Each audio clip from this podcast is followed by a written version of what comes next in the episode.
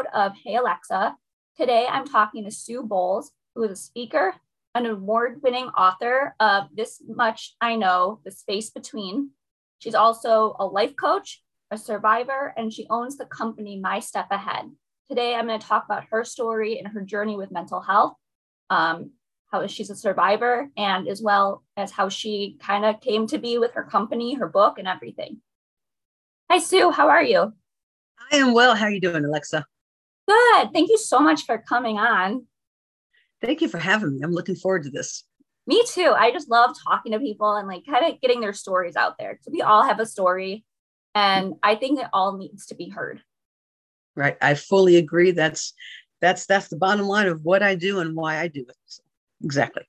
So, kind of to start, maybe go start from the beginning, kind of your journey from the beginning, and we can lead up in how you became the author, the speaker, and the person you are today. Sure. And I appreciate the opportunity to share. Um, I do want to give a quick trigger warning for your listeners. What I'm about to share, excuse me, I got a little cough thing going on these days. uh, what I'm about to share has to do with sexual assault, has to do with eating disorders and depression and suicide. So if any of those issues are can be triggers for you, please have a self-care plan in place. If you need to turn off the show, come back to it later. We fully understand and support that as well. so having said that, got a cough drop, sorry. Um, when I was seven years old in first grade, a classmate enticed me into the woods after school one day and held me against my will for 45 minutes. And Bobby raped me, and not just once, twice. And. I didn't realize how captive that was going to make me. It ended up becoming a 15 year secret. I didn't tell anyone to my senior year of college and wow. by maybe a month or two before I graduated college. So there was a lot in between there. Trauma literally rewires your brain. So here I am at seven years old, and you know they call it the age of reason when you're really just starting. Your brain is really starting to develop and work, and my brain didn't have a chance. It got rewired from the start. Yeah. So immediately, I ended up living in protective fight or flight mode whatever I needed to do to survive an, an, an, incident and a situation, life. So when everything happened in the woods, you know, I didn't know what had happened. This is back in the early 70s. Rape was not on the radar. It was totally safe. Kids walked to school all the time, not an issue. The entire neighborhood walked to school. We lived three quarters of a mile from the school. It was no big deal. So no one knew to ask, and I didn't know to say anything. And the only and it took me a while to understand that the only person who did anything wrong that day was Bobby. Yeah. He, and, and, but it took a long time to get to that point. So here I am at seven, already having things stacked up against me. And like I said, my emotions were frozen in time. So as you get to the preteen and the teen years, obviously a very emotional time. Yeah. I was already not knowing how to deal with emotions, not knowing how to communicate, not knowing how to let someone know if I was hurting and what I needed, what I needed to deal with that. So anytime you add all that on there, I was not doing well. I ended up, um, my brain started just interpreting things really wrong. Um, I felt like nobody cared. That was the first time I was suicidal. I was like, nobody cares. What's what's why do I live? Why why am I here? The uh, um,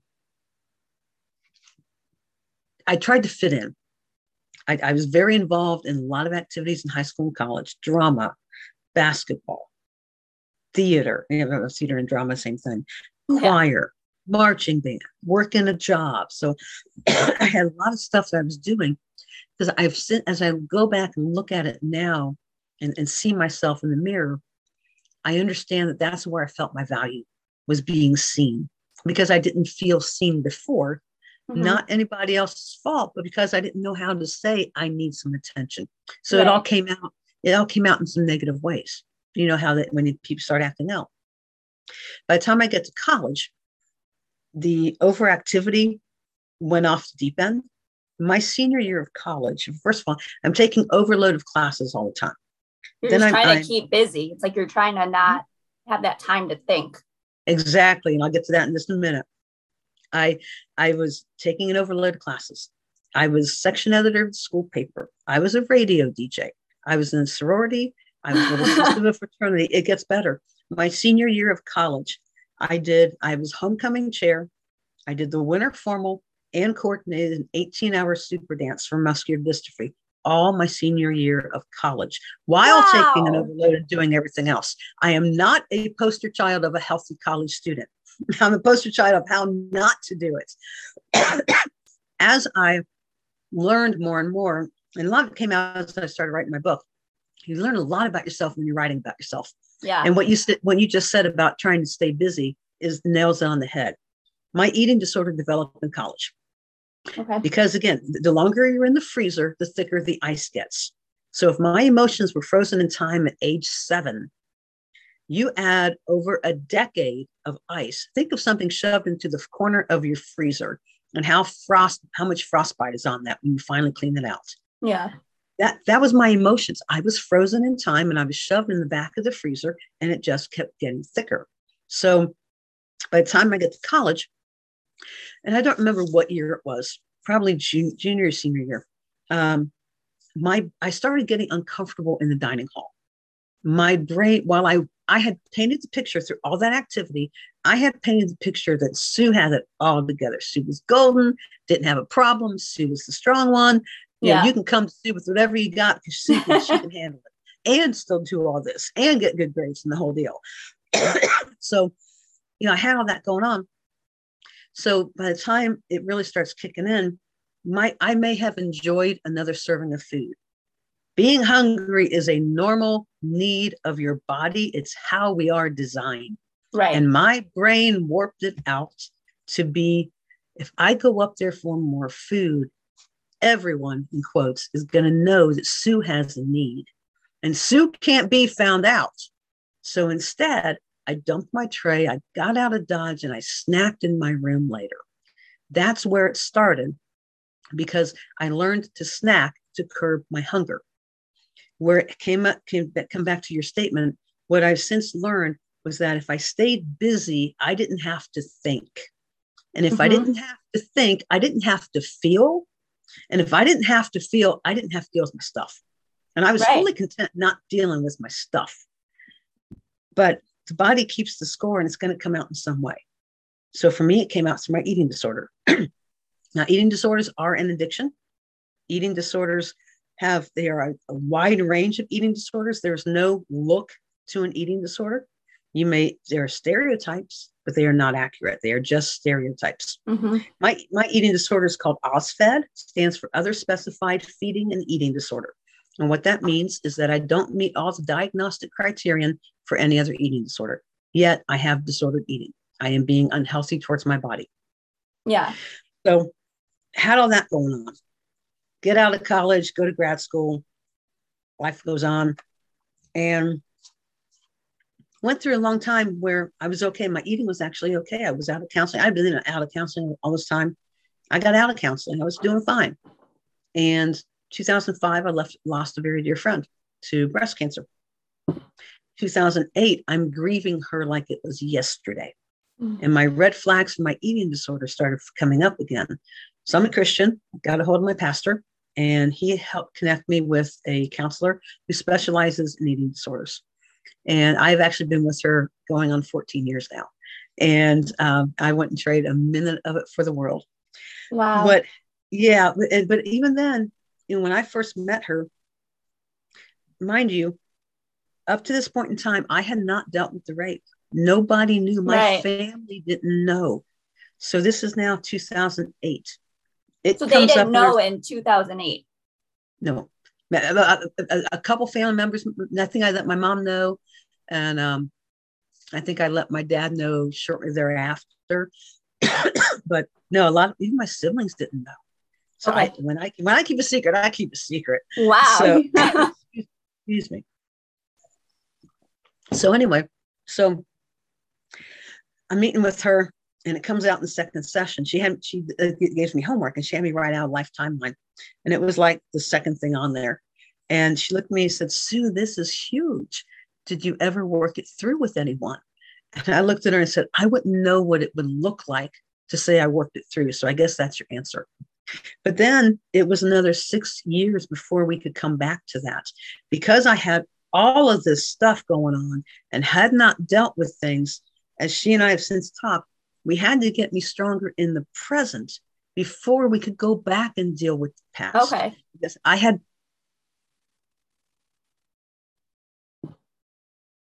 major trauma if you can't at least handle your everyday.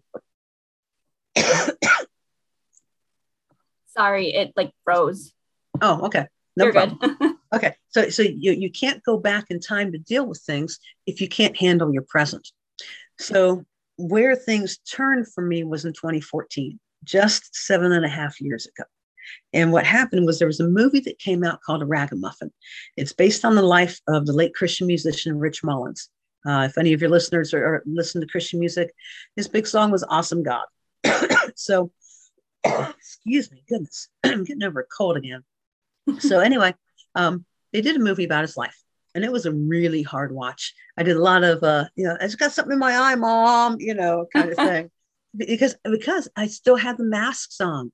I didn't want to be found out, and I couldn't let on that this was speaking to me, because then I didn't want to deal with the follow up questions.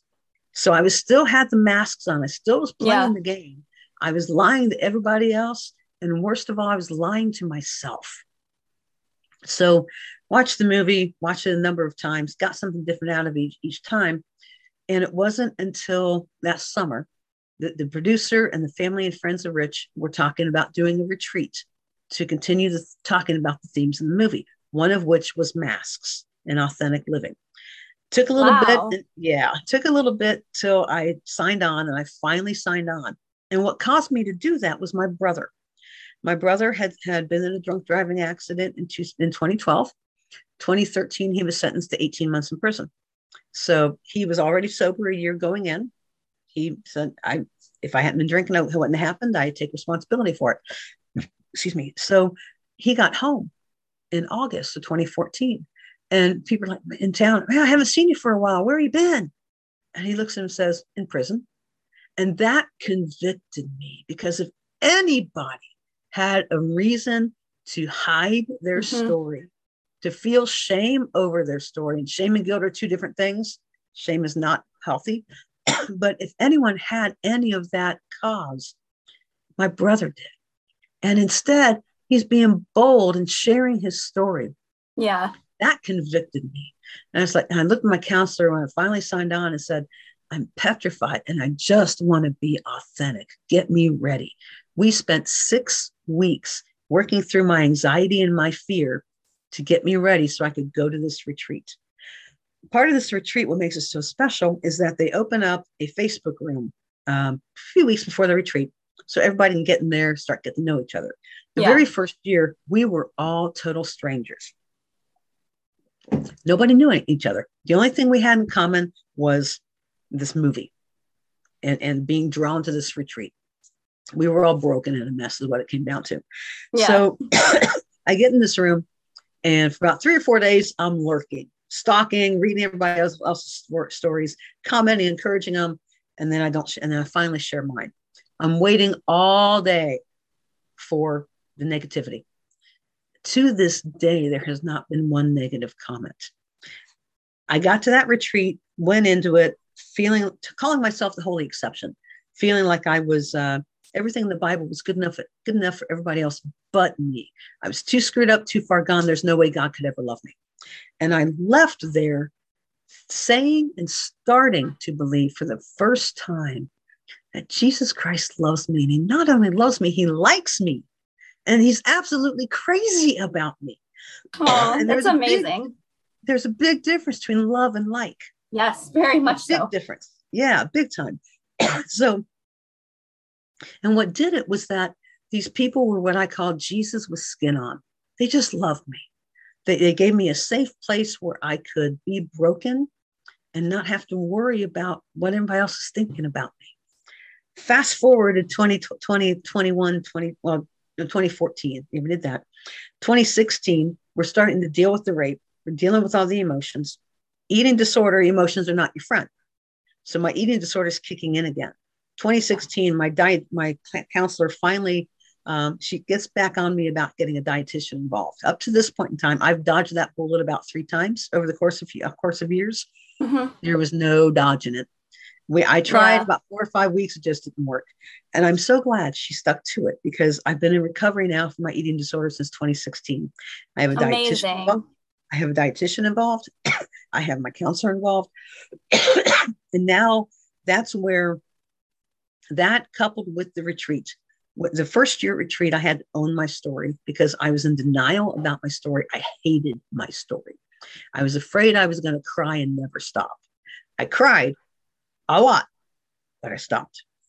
The second year, I had to grieve my story. I cried even more. Yeah. And I stopped. The third year, I left, left with the nugget that I am valuable to God. And that mm-hmm. is the turning point. For me, when I started, to, I dared to believe that I mattered, that I had something to say, and that my life was worth living. When I started to believe, I'm not saying I was there, but I started to believe. When that started, that's when things started to change. A year later, I started started writing the book. Took some time off because I'm dealing with all the emotions finish up the book in 2019. The first half of the book is my story. I go into a lot of detail about a lot of things I didn't share here. Um, so, and the concept, like you talked about, this much I know, we all have our stories. It's the one thing nobody can take from us. Yes. This much I know is my story. The second half, space between, talks about the healing journey I went on about you know having to own the story grieve the story and then then the different things that God continued to do to build on the fact that I, I do matter. Because go back to high school and college, I felt I didn't matter. Why am I alive? Nobody cares. And then that totally got flipped on its head when I took a risk and I let down my masks and I found a place with people where I could say, took off the mask and said, I'm scared up and, and, I don't know what to do. So as after the book came out, I, I, started speaking before the book. I started speaking at a health class here in town at the local high school. And that started the speaking. I was speaking about eating disorders. I was at least strong enough I could speak about that. And I knew I wanted to speak. I knew I wanted to be a speaker. And so you start with what you know. And then exactly. it, it continued to grow from there. Then the podcast started. In two years, I've done nearly 100 podcasts. I've got a goal of 65 for 2022, and I did 10 just in January. Wow. so, so, the speaking opportunities have, have blossomed. I present, I've done a virtual presentation at a national conference twice in the last two years. I presented at a state level conference a number of times, about four years in a row. I've done some virtual stuff for a school over in New Brunswick. I've done, you know, all kinds of stuff. But what I love most is being on the stage and speaking to people. I'm a life coach. They go hand in hand because what I get to do is, is I, I get to journey with people in their specific journey. Uh, so where, when they when they have an area of their life where they want something better for themselves. And that's what I get to come alongside them with and to help them as we dig into that. What is it? What is what's going on? What don't you like? What do you want to see changed? And then we start working working to see how they want to make that change. And the most rewarding part is when they come back the next week, they took that action step they that they decided they wanted to do, and their confidence has just grown. There's a smile, there's a twinkle in the eye. I did it. I was petrified and I did it. Yeah. And we talk about that, we celebrate that, and then we move on. And that's the whole concept between my step ahead. You only have to be a step ahead to help the person behind you. So I'm I'm still reaching out for help to my counselor, but I can still reach back to somebody else who's go, starting the journey or or still going through their journey that I've at least gone through. I can reach back and help while I reach out for help, and together we have a human chain of support. So that's yeah. the, that's that's the, the whole concept. That's what happened with the book. That's what the business is about. That's what my life coaching, my speaking is about, and and it's just, I, it's it's thrilling for me it's absolutely thrilling. I'm so glad. And your story is truly inspiring. And like, look how far you've come. Like, just a few years ago, like, you had these masks. Like, oh, everything yeah. was fine. Everything, like, nothing was wrong. And like, now look what you're doing with your story. Yeah, and, that's exactly it. Is that all of us have a story, and every story is worthy of being told. We have to get through the crap we tell ourselves. Yes. We we talk, we are listening to ourselves. We're just not real kind to what we say about ourselves. And and yeah. all of us, all of us need a safe place where we can take off that mask and say, you know what? Right now I'm pretty screwed up. Yeah. But I'm still slugging. I'm still slugging exactly. And even I think it was my counselor actually, what did she say that like kind of resonated with me was um I don't know. my mind is like all over the place, but it's just I agree. Um, but yeah, no, I agree. It's like just being one step ahead. Mm-hmm. I think we put, we, I'm sorry, go ahead. No, I'm, you're good. We put pressure on ourselves to have it all figured out. And, and, and that's, that's why I like that concept of my step ahead, because you know, it came from a couple different sources. But the idea is that you know, we put so much pressure on ourselves to feel like we have to have it all together. We have to arrive, whatever that means. And we, ha- we can't be real, that we have to be Superman or Superwoman I hate to tell you, but those are fictional characters. They do not hmm. exist except in our imagination. It does, yeah. it, and and I, I think people are are screaming for authenticity. I think they're afraid of it, and I think some people just need a little extra hand to help them along, so I can help them take that next step ahead. I agree. I think, like you said, it is so important, and I like my saying is that you're forever strong. Sometimes mm. we don't feel that strength, but it's deep down and we just have to dig a little bit more. Mm-hmm.